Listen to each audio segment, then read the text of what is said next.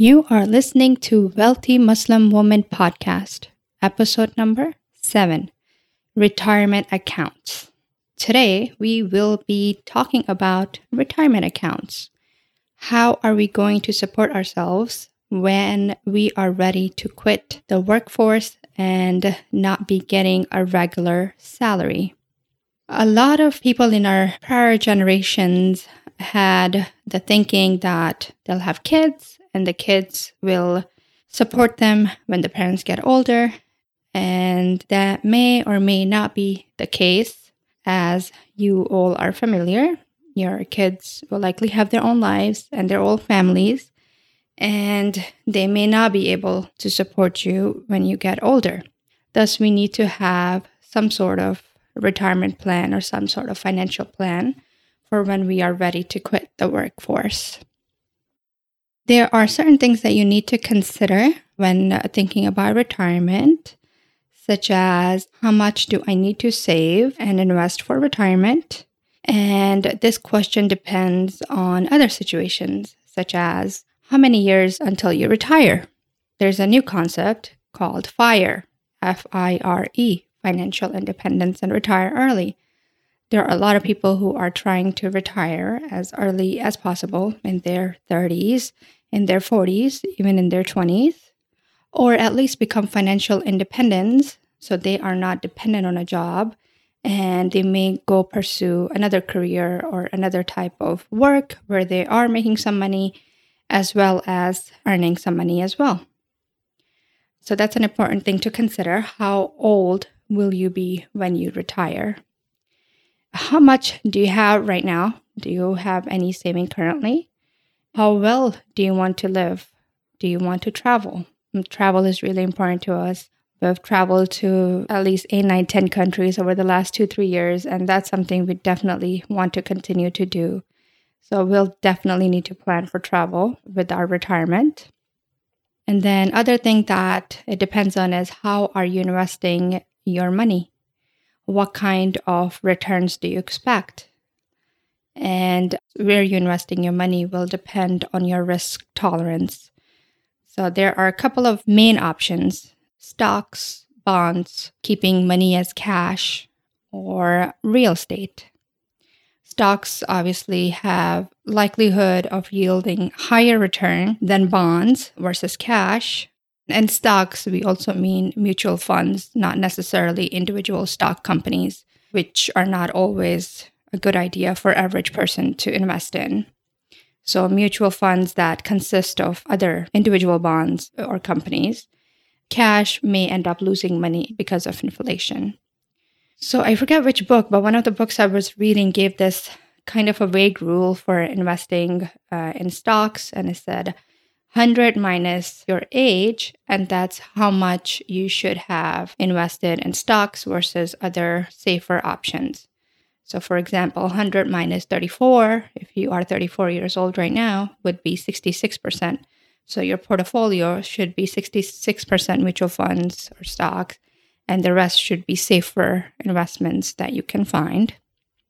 And a lot of people try to reach financial independence or retirement through real estate as well. So, they'll have residual income coming in as rental income and real estate mostly grows in equity. So you have some equity building up as well as getting some rental income. We try to do both. So for me, I mainly like to invest in the market and in the mutual funds. My husband likes to do the real estate, so he does a lot of that. So we kind of have some experience with both. So I'll get into that and discuss that in further episodes. So basically, how much you have, how much is your portfolio going to be, the other thing to consider is how much and when do you want to withdraw? Safe withdrawal rate is around 4% of your starting portfolio. So if you have a million dollars saved, then you can draw around 4% a year and be okay in retirement. But that also depends on when you're retiring. If you are retiring very early, then you'll probably need a bigger portfolio. 5% is considered a higher probability that a retiree will go broke.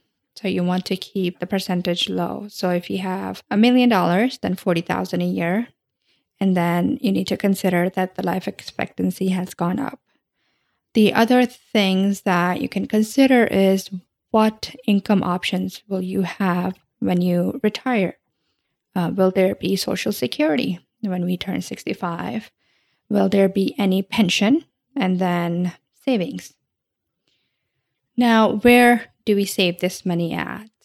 So there are different type of retirement accounts, such as individual retirement accounts, uh, where you can put away certain amount of money before taxes. So you can basically put away money anywhere you like. You can open up a brokerage account, you could buy some real estate, you can save cash, which again is not a good idea, but you can save money anywhere. However, one of the biggest expense in this country is taxes. So, as I've discussed earlier, a lot of times Uncle Sam gets to our money before even we get to it, and they take out their share before us. However, IRS has created um, some retirement accounts where you are able to save money for yourself before taxes are taken out. And this money grows for you tax free, and you are able to use it as income when you are a retirement age. So, usually consider 59 and a half or above.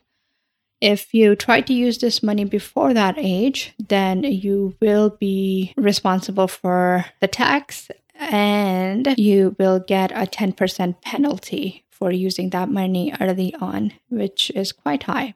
So other type of account are Roth account, which was created in 1997. These are dollars that have already been taxed so you will not have to pay tax on these when you retire since you've already paid tax on this money. Now, why would you want to invest money after tax? This is for individuals who expect high income after they retire and they do not want to be responsible for income taxes as well. So they'll contribute to Roth accounts. There are Roth 401ks, there are regular 401ks. My company offers both a regular 401k and a Roth 401k.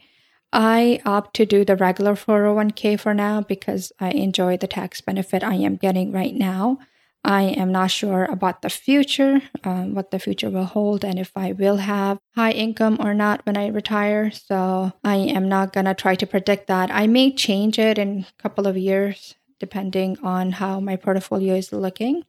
So I may switch over to the Roth if I expect that my regular is already enough. But currently, I just opt to do the regular 401k. Now, because you are able to save this money before tax, the government has limitations on how much you can put away. For a regular 401k, an employee is able to put away 19,000 for the 2019 year this limit sometimes increases. Last year it was 18,500. This year it's 19,000 is how much you can put away towards your retirement account before that money is taxed. And again, if you use that money before 59 and a half, then you will have to pay a 10% penalty.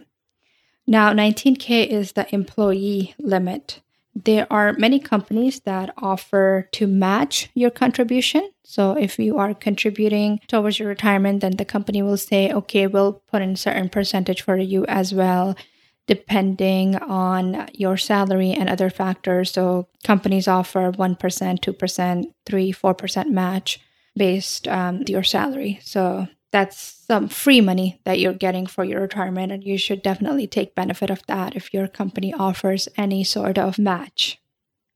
Other accounts sometimes you probably heard of them are called 457 and 403b 457 is usually offered by state and local public employers and some nonprofit. So these different types depend on who your employer is and then 403B is also usually offered by private nonprofit employees and government workers are usually offered that. So public school employees can um, get 403B as well. These are just different designations based on who your employer is. A couple of other things uh, to think about when thinking about retirement are is your home going to be paid off? Will you have any debt related to home, such as mortgage? Mortgage is a debt. It's better to have your mortgage paid off. Then also, will you have any sort of college expenses for your kids? Do you plan on funding their education? And think about any other expenses that you can think of.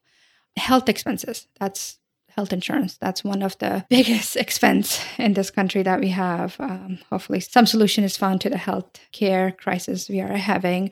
But health insurance is very, very expensive. And uh, how do you plan on funding that? Um, there are another type of account called health savings account.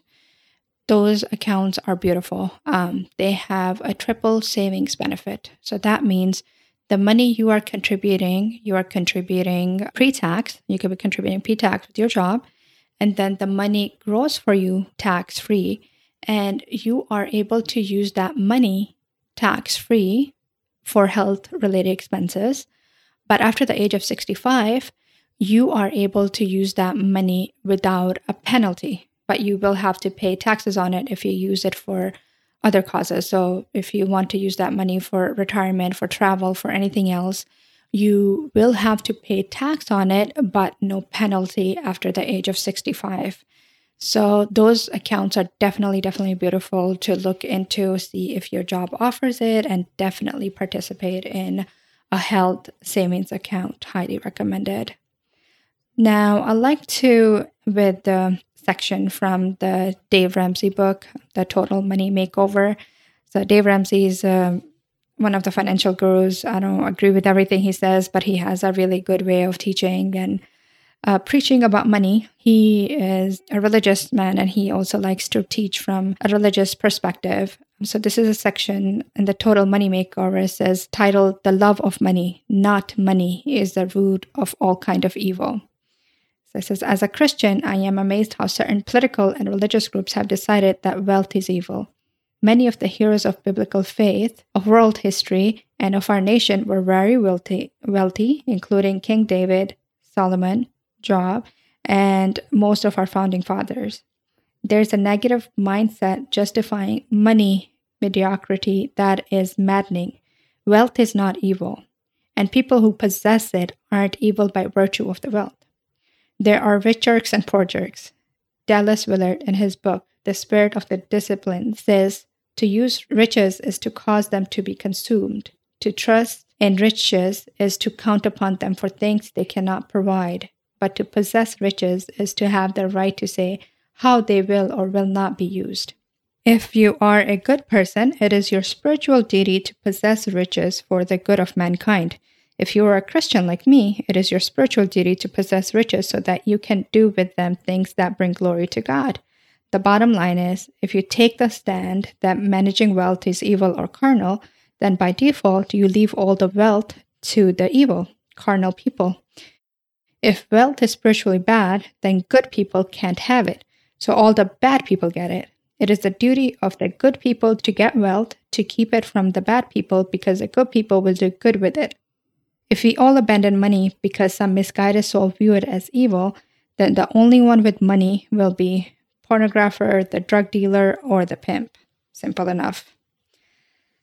So obviously, as Muslims, we also believe in the prophets, you know, Prophet Solomon and all the and the books, or the Old Testament, the New Testament. So these are some good religious lessons as well. Um, and of course, zakat again is one of our five pillars. So we need to give zakat, give money out to help the needy. And if we do not have it, then we are obviously not able to fulfill that obligation. And in return, we become dependent on the state and on other people, which is not encouraged from a religious perspective.